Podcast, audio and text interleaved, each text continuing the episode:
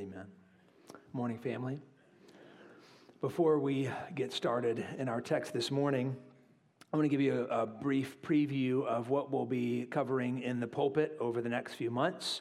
Uh, so, today we're going to just about finish the Gospel of Matthew, but we're going to be kind of like, you know, that scene in How the Grinch Stole Christmas where he gets a big sled filled with stuff up to the top of Mount Crumpet to dump it, and then he doesn't.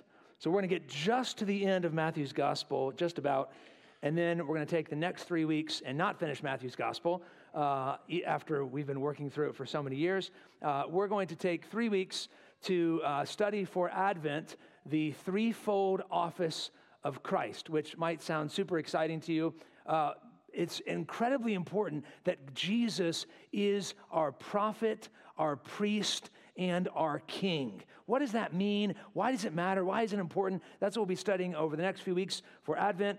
And then uh, we will finish up at the end of the year, we will finish up Matthew's gospel.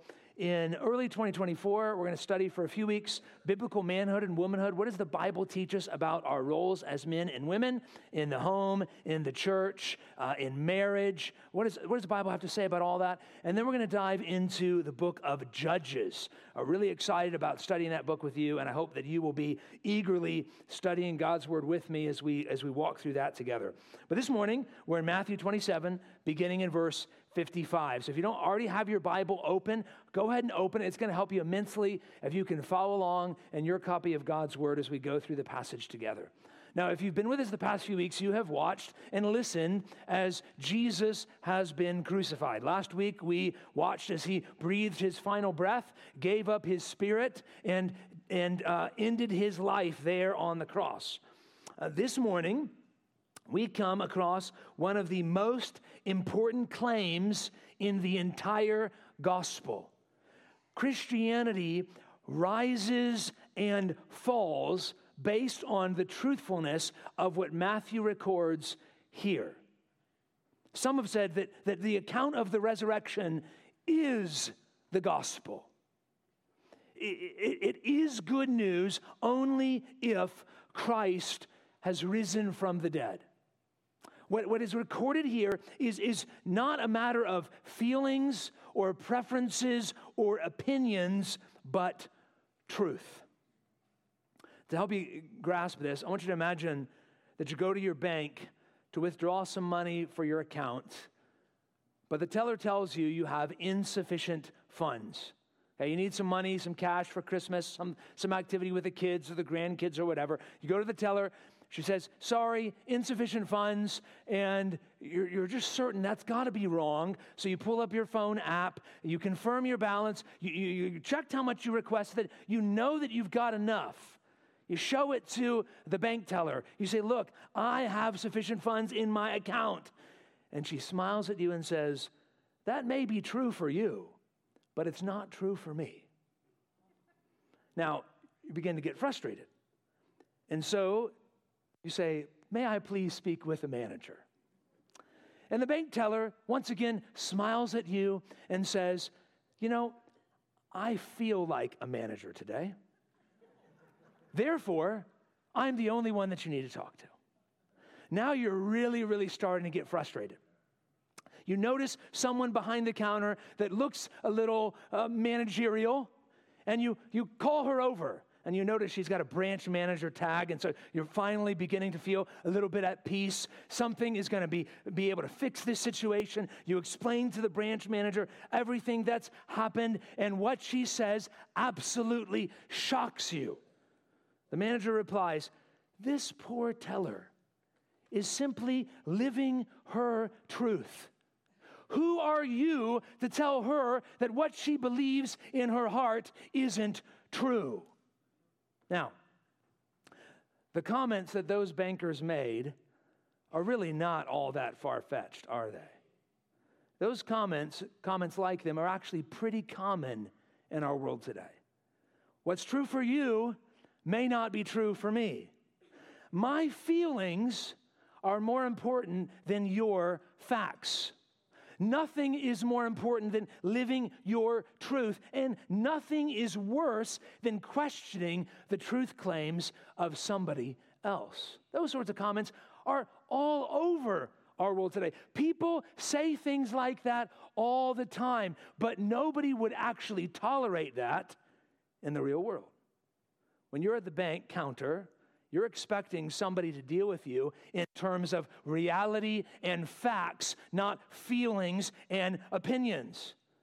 The same is true when you're in the checkout aisle at the grocery store or when you're on the other end of a, an employee review, or when you're paying your cell phone bill, or when the police officer is writing you a ticket. In normal life, we depend on absolute truth. We depend on evidence. We depend on what can be verified. We depend on what is plausible. Except, it seems, with life's most important questions. With life's most important questions like, did Jesus really rise from the dead? All of a sudden, far too many people in far too many places live and act like feelings matter more than facts. The big idea I hope to communicate from our passage of Scripture this morning is that the resurrection of Jesus is the central truth claim of human history. The resurrection of Jesus is the central truth claim of human history. Most of us in this room this morning are followers of Jesus. You would agree with that statement. What I want to challenge us with towards the end of our time together this morning is that even though we agree with that, we often function like we don't. We act as if we feel as if we live our day to day lives as if that's not really true. Some of you in this room perhaps are not yet followers of Jesus. And so I would plead with you to hear me out, to listen and see if perhaps this actually might be true. If perhaps the resurrection of Jesus just might be the central claim of the entire universe. With God's help, here's what we're going to do this morning. We're going to consider three matters. We're going to consider the ultimate question Did Jesus really rise from the dead? Some possible explanations for the empty tomb. And then the staggering implications if Jesus is really resurrected. Okay? So let's dive right in with the ultimate question Did Jesus really rise from the dead? A famous British philosopher and agnostic named C.E.M. Joad was once asked if you could meet one person from the past and ask them one question, what would it be? And this agnostic said, I would meet Jesus Christ and ask him the most important question in all the world Did you or did you not rise from the dead? A Danish philosopher named Soren Kierkegaard said that the, the central question of humanity is whether or not Jesus rose again on Easter morning. How we understand that question determines how we will answer every other question. So, hear me, brothers, sisters, friends. This is the ultimate question. If Jesus really rose from the dead, then he is worth following. If he really rose from the dead, then everything that he said and did is worthy of worship, then his word is worth dying for and living for. But if Jesus really didn't rise from the dead, then don't waste your time. I can suggest a bunch of far better things for you to do on a Sunday morning than come here to Poquoson Baptist Church and listen to me talk for 40 to 65 minutes. There are far better things you could do with your time. If Jesus did not rise from the dead, he is an interesting historical footnote at best. Now, before we consider some possible explanations to this ultimate question. Let me, let me set some realistic uh, expectations for us. And this might surprise some of you. I cannot prove to you that Jesus rose from the dead. I cannot prove it to you. What I can do faithfully from the Word of God is give you a plausible expectation and hope that Jesus really rose from the dead. You say, why can't you prove it? Well, the truth is, it's hard to prove almost anything beyond a shadow of a doubt, isn't it? Prove to me that Timbuktu is real. How would you do it? Maybe you show me a map. Yeah, but what if the map makers are in on it? Can you really trust that the map makers aren't a part of the conspiracy? Timbuktu isn't real. Oh, maybe you show me something from Timbuktu. What even is from Timbuktu? Some of you are going to have to Google it. What's, what's a natural resource from Timbuktu? Well, what Google's in on it?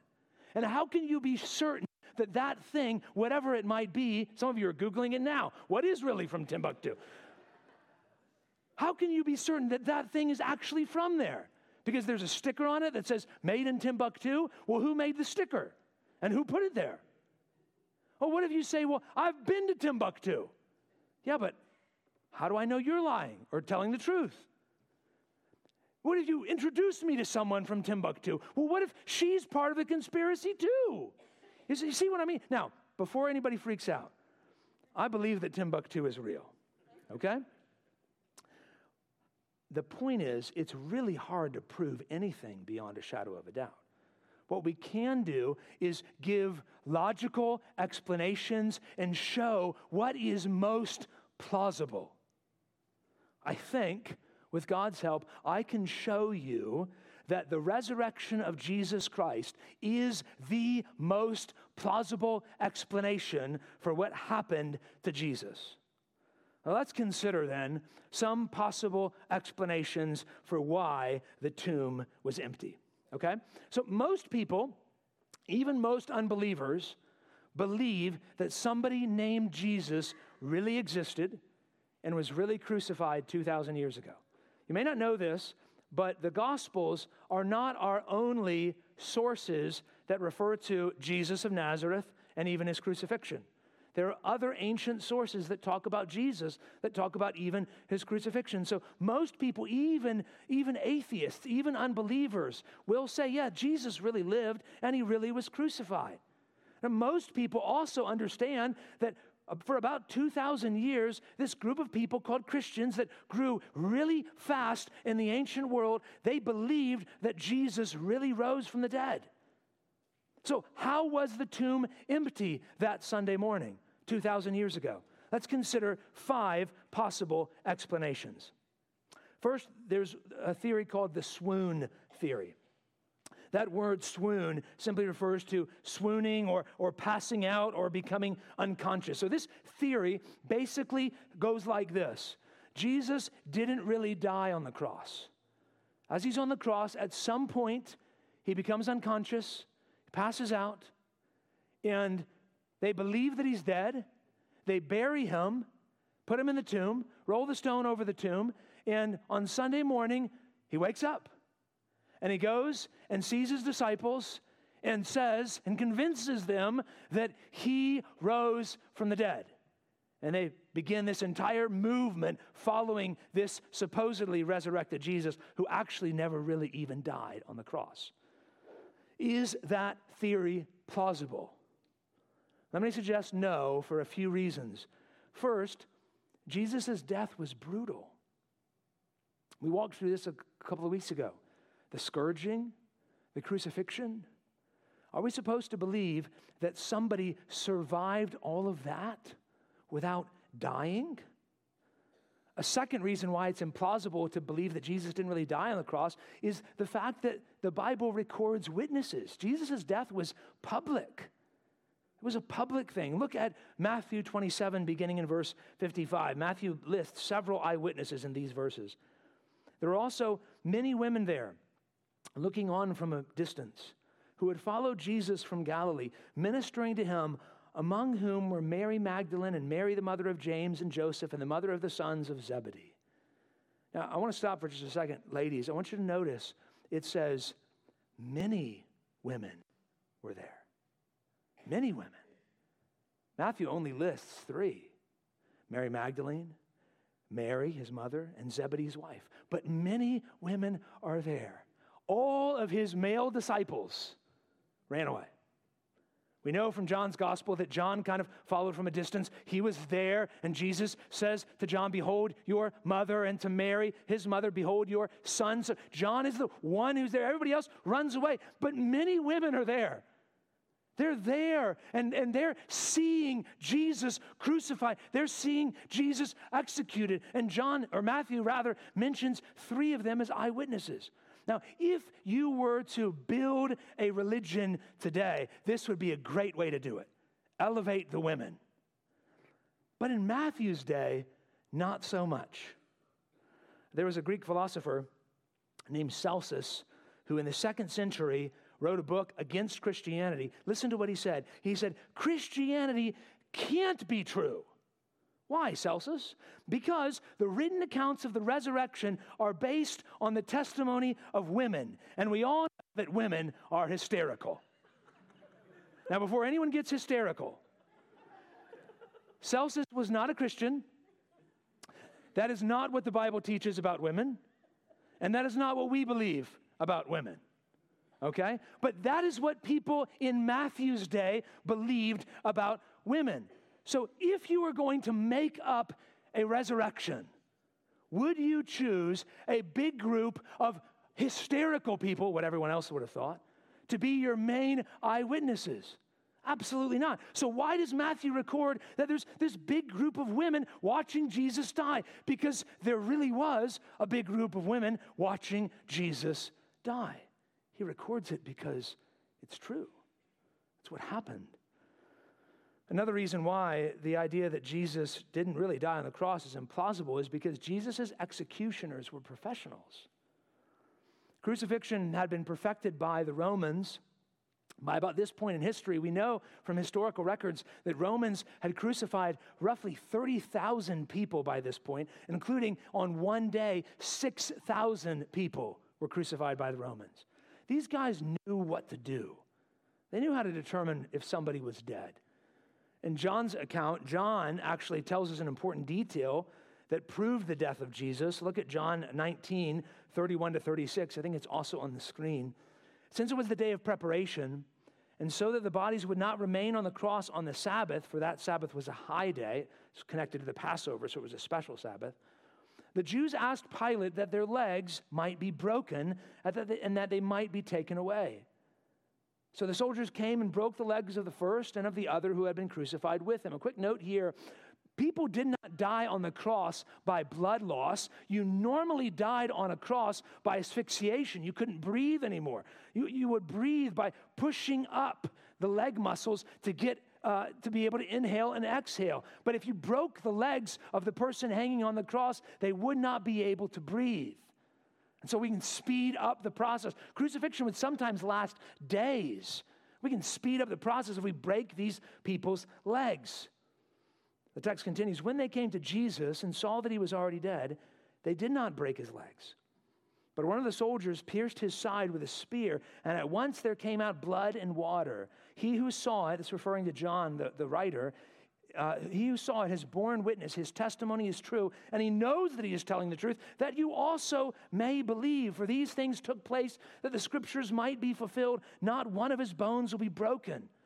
Not only is Jesus fulfilling prophecy as he dies without his legs being broken, but a spear is piercing his side, probably bursting his heart sac, causing blood and water to flow. He is dead. In the words of Charles Dickens, Jesus is dead as a doornail, a fact that was verified by professional executioners. Fourth, Jesus' disciples weren't stupid. Now, imagine that this theory is correct, and Jesus passes out on the cross, wakes up a day and a half, two days later, Sunday morning, unwraps about 100, 200 pounds of grave clothes off of his body.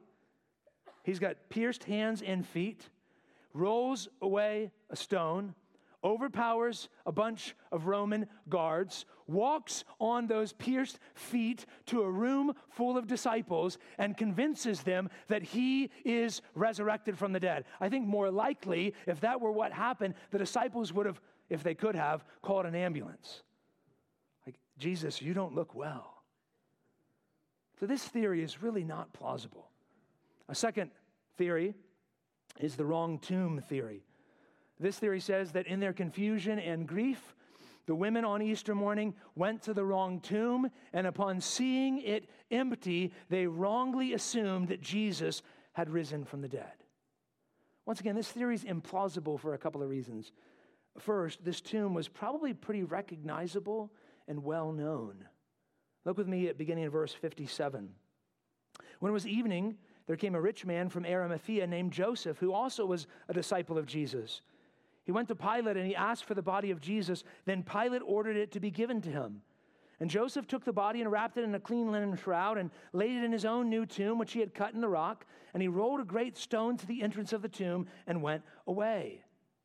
Notice Jesus is fulfilling prophecy even as he's buried in a tomb. Isaiah 53 9 says, he, They made his grave with the wicked and with a rich man in his death.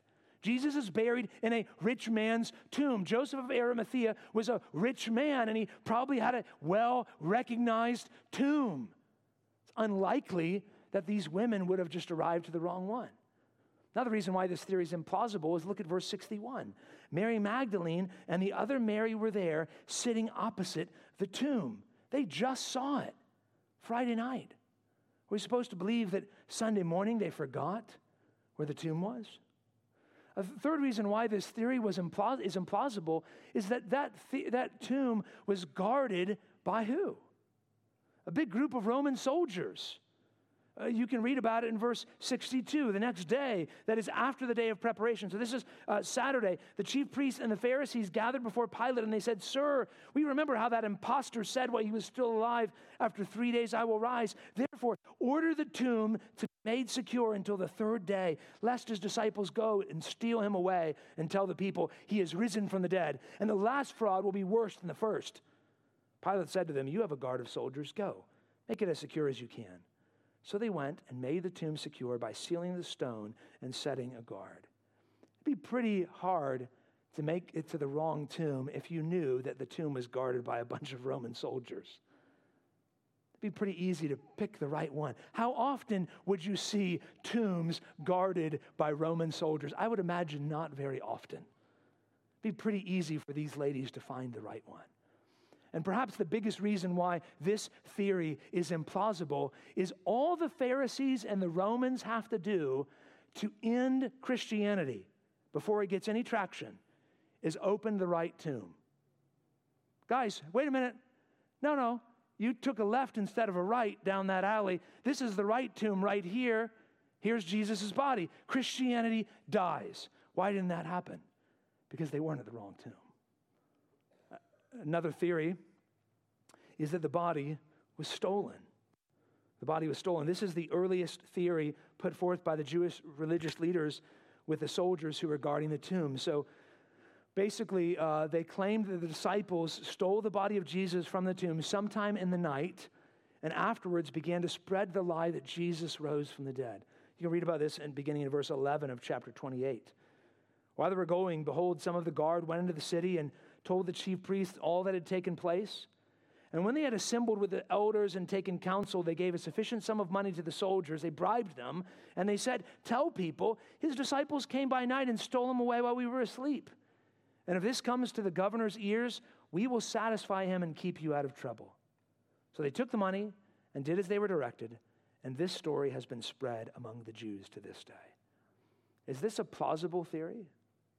Is it plausible that Jesus Jesus' body was stolen by the disciples or somebody else? I think it's implausible for a number of reasons. Who would have had motive to steal the body?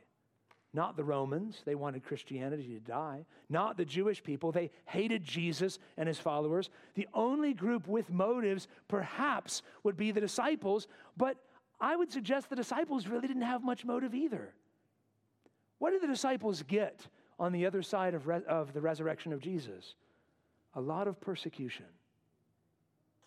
This was not a path to success and prosperity for these 11 remaining disciples, but a path to great hardship and suffering. All of them were persecuted by both Jews and Gentiles. Another reason why it's implausible is why would the disciples die willingly? for something that they knew to be a lie. Many people will die for a lie, but they, they die for a lie thinking that it's true. Think about the men that hijacked the airplanes that flew into the Twin Towers on September 11th. Those men died for a lie, but they believed that those lies were true. Are we supposed to believe that the disciples stole the body of Jesus, knew that it was a lie, and spent the next several decades suffering intense persecution for something that they knew was made up? Another reason why this theory is implausible is because the disciples were never charged with stealing the body. Don't you think if they had really stolen the body, that they would have been arrested for it? Why weren't they? Because they didn't, because the story was made up by the Jewish people to save their own skin. The Pharisees created this story so they could protect their own reputations. Another reason why the disciples are really not likely to have stolen the body is do you remember what the disciples were doing on Friday night or, fr- or Thursday night, Friday morning? Peter, brave, bold Peter, is terrified by a simple question from a servant girl. He denies three times that he even knows who Jesus is. This is not the mastermind of the greatest hoax of all time. A, a final reason why this theory is implausible is that conspiracies like this eventually come out, don't they? Charles Colson, who was imprisoned for his role in the Watergate scandal, said this Watergate embroiled 12 of the most powerful men in the world, and they couldn't keep a lie for three weeks. You're telling me 12 apostles could keep a lie for 40 years? Absolutely impossible. For these reasons and more, the idea that the body was stolen is implausible. Which leads to a fourth theory called the hallucination theory. So, this theory basically says the apostles or the disciples were so overwhelmed with grief that they hallucinated that Jesus rose from the dead. They didn't really see a resurrected Jesus. They just hallucinated and they, they spread the news about their hallucinations, and all of a sudden, voila, Christianity was born. Is this theory plausible? Well, a couple of reasons why it's not. First of all, it's a red herring. You know, red herring, it's a misdirect, right? This really doesn't tell us why the tomb was empty. All it does is say, you know, tries to give us an answer for the resurrection account of the eyewitness testimony. Its basic assumption is that the disciples were expecting to see Jesus rise from the dead. But if you read the gospel accounts, these guys weren't expecting Jesus to rise from the dead. They weren't expecting Jesus to die. Do you remember what Peter said when Jesus first told him that he was going to die? Peter says, May it never be, Lord. And Jesus says, Get thee behind me, Satan. These guys were not expecting Jesus to rise from the dead. Uh, another reason why this is an implausible theory is because it, understand, it misunderstands how hallucinations actually work. One writer says this a, halluc- a hallucination means seeing something else and mistaking it for what you were looking for. But in the New Testament record of the resurrection appearances, you get the very opposite of that. Mary did not see the gardener near the tomb and think he was Jesus. She saw Jesus and thought he was a gardener. The two on the road to Emmaus did not see a stranger and think he was Jesus. They saw Jesus and thought he was a stranger. The apostles in the upper room did not th- see a ghost and think it was Jesus. They saw Jesus and thought they had seen a ghost. Misunderstands the way hallucinations work. Hallucinations typically happen for people that are a certain type of people, people that are imaginary, people that, that t- tend to be prone to wild flights of fancy. That's really not true of all the disciples, especially in a, a disciple like Thomas, who refused to believe until he put his hands in Jesus' side and his hands and feet. Hallucinations are also very individualistic extremely subjective. Think about the resurrection accounts of Jesus. Jesus was seen in the morning, in the evening, outside, inside, by groups of people. 1 um, Corinthians chapter 15 tells us that at one point he was seen by 500 people at one time. And once again, all the Romans and the Pharisees have to do to put Christianity to death before it ever gets any traction is just say, hey, wait a minute, The body's over here, guys. Here's the tomb. You're just hallucinating. For all these reasons and more, I think the hallucination theory is implausible, which leaves us with the truth. The truth. In his book, The Case for Christ, Lee Strobel tells the following story. Uh, in 1963, the body of a 14 year old girl named Addie Mae Collins was buried in Birmingham, Alabama. Addie Mae was one of four African American girls tragically murdered in an infamous church bombing by white supremacists in Birmingham. Uh, for years, family members would return to Addie Mae's grave to pray, to leave flowers. But in 1998, they made the decision to disinter the deceased for reburial at another seminary, or cemetery, not seminary. Sometimes it feels like you get buried in seminary, but that's another story. When uh, workers were sent to dig up the body, they returned with a shocking discovery. The tomb, Addie Mae Collins' tomb, was empty. Now, understandably, the, the family members were terribly distraught. The, the, the, cemetery had poorly kept records. Officials were scrambling to figure out what had happened. Several possibilities were raised, the primary one being that her tombstone was erected in the wrong place. But in the midst of all of that commotion, one thing did not happen. Nobody suggested that Addie Mae Collins had risen from the dead. Why? Because an empty grave is not enough to prove a resurrection. In the Gospels, we have more than just an empty tomb. We have eyewitness testimony of a risen Savior. Listen to Matthew 28, beginning in verse 1. Now, after the Sabbath, toward the dawn of the first day of the week, that Sunday, Mary Magdalene and the other Mary went to see the tomb. And behold, there was a great earthquake, for an angel of the Lord descended from heaven and came and rolled back the stone and sat on it. His appearance was like lightning, and his clothing white as snow. And for fear of him, the guards trembled and became like dead men.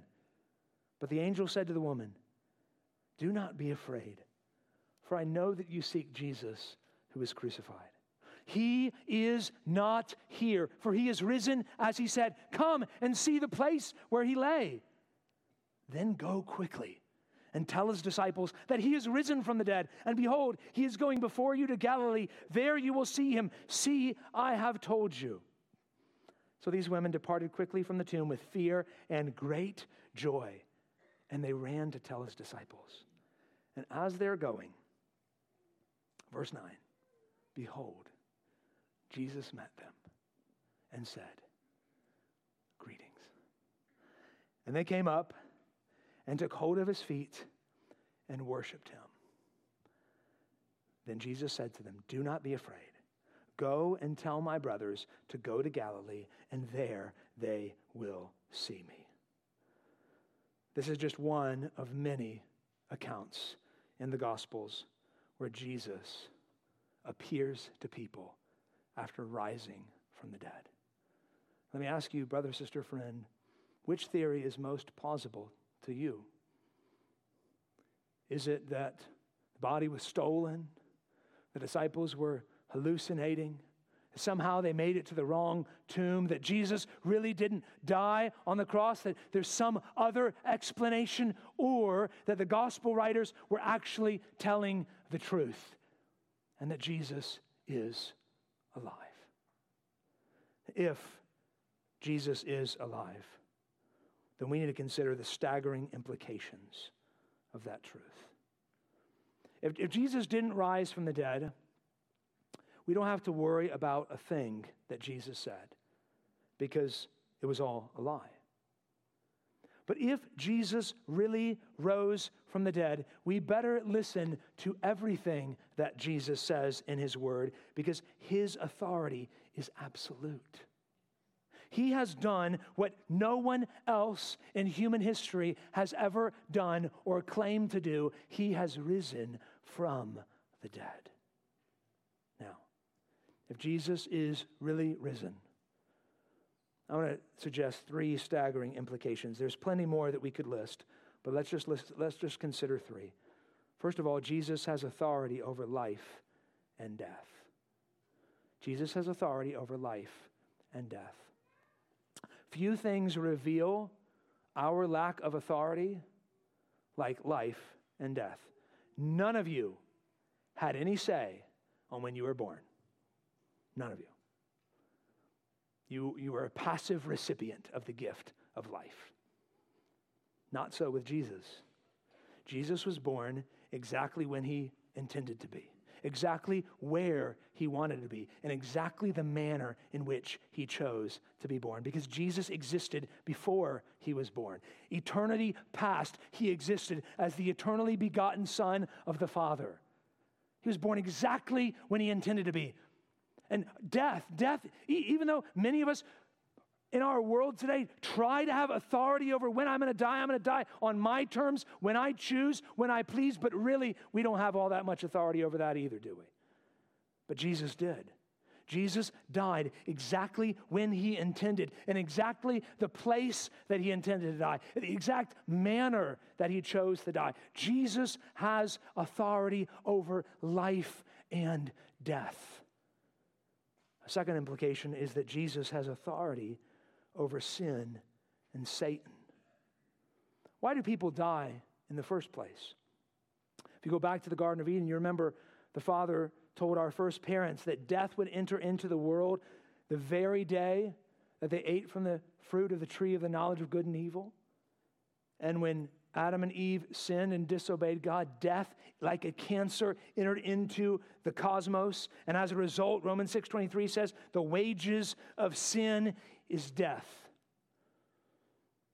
So if death is a penalty for sin, why did Jesus die? Not to pay his penalty, but to pay yours. Jesus is not a sinner.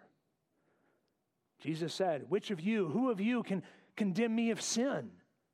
Jesus had no sin, and yet he died to pay the penalty for your sin. But once that penalty was paid, in the Father's time, in the Father's good pleasure, the Son is resurrected. Why? Because death has no hold over him.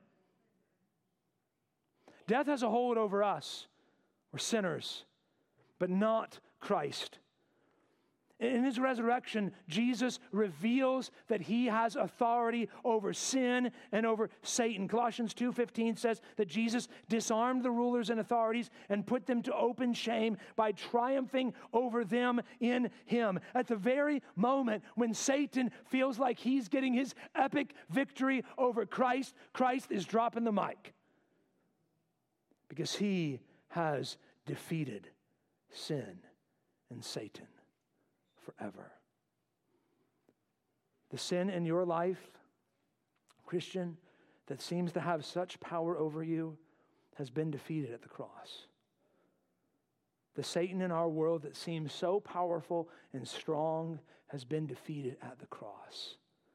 Jesus has authority over sin and Satan. And finally, if that's true, Jesus has authority over you and me. Jesus has authority over you and me.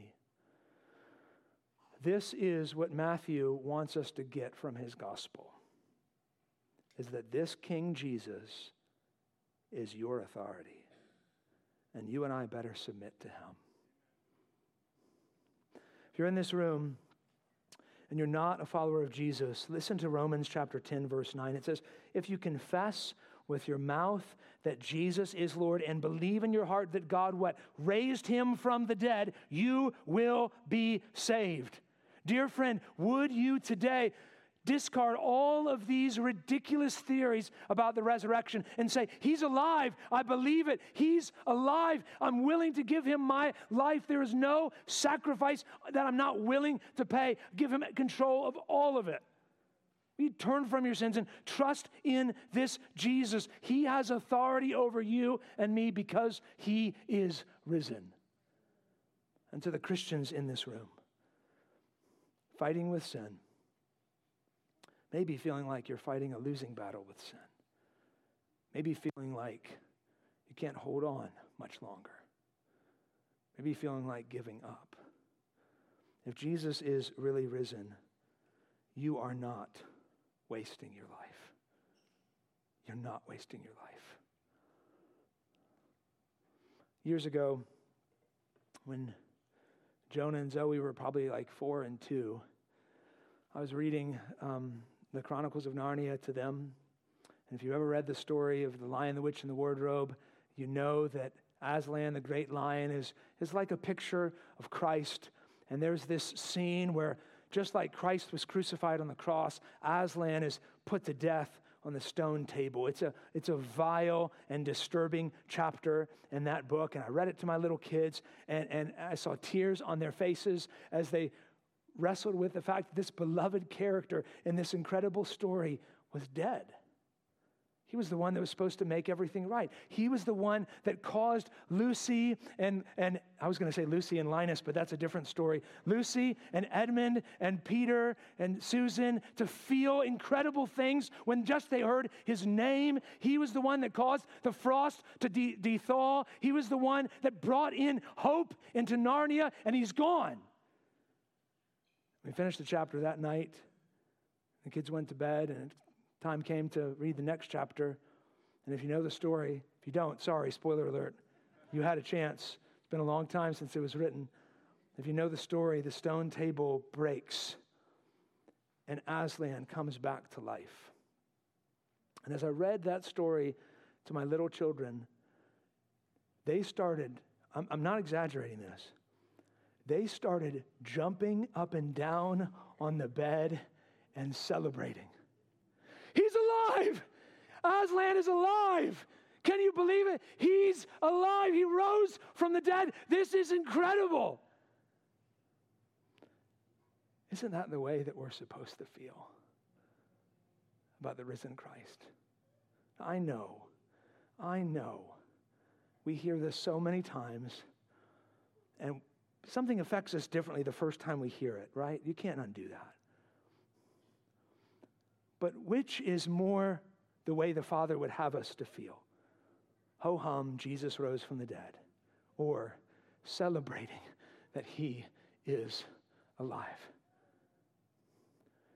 Christian,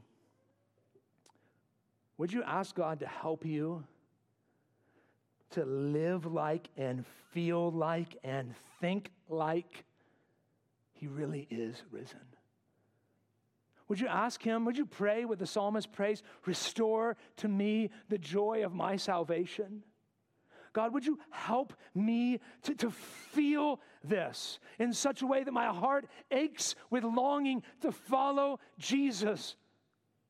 Would you help me to, to, to allow this to be so real to me that the sufferings of this world are, are, are but a momentary light affliction compared to what awaits me in Christ?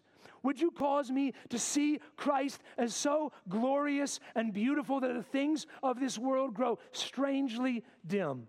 Would you cause me to see this resurrection for the beauty that it is? Would you forgive me for how easy it is for me to live like my life is devastated because some hard thing happened?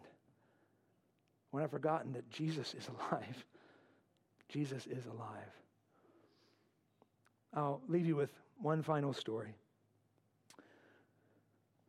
The great Martin Luther often struggled with severe depression. He could be one of the most lovable, jovial guys to hang out with. You just, everybody wanted to be with Martin Luther. But when depression hit, it really, really hit.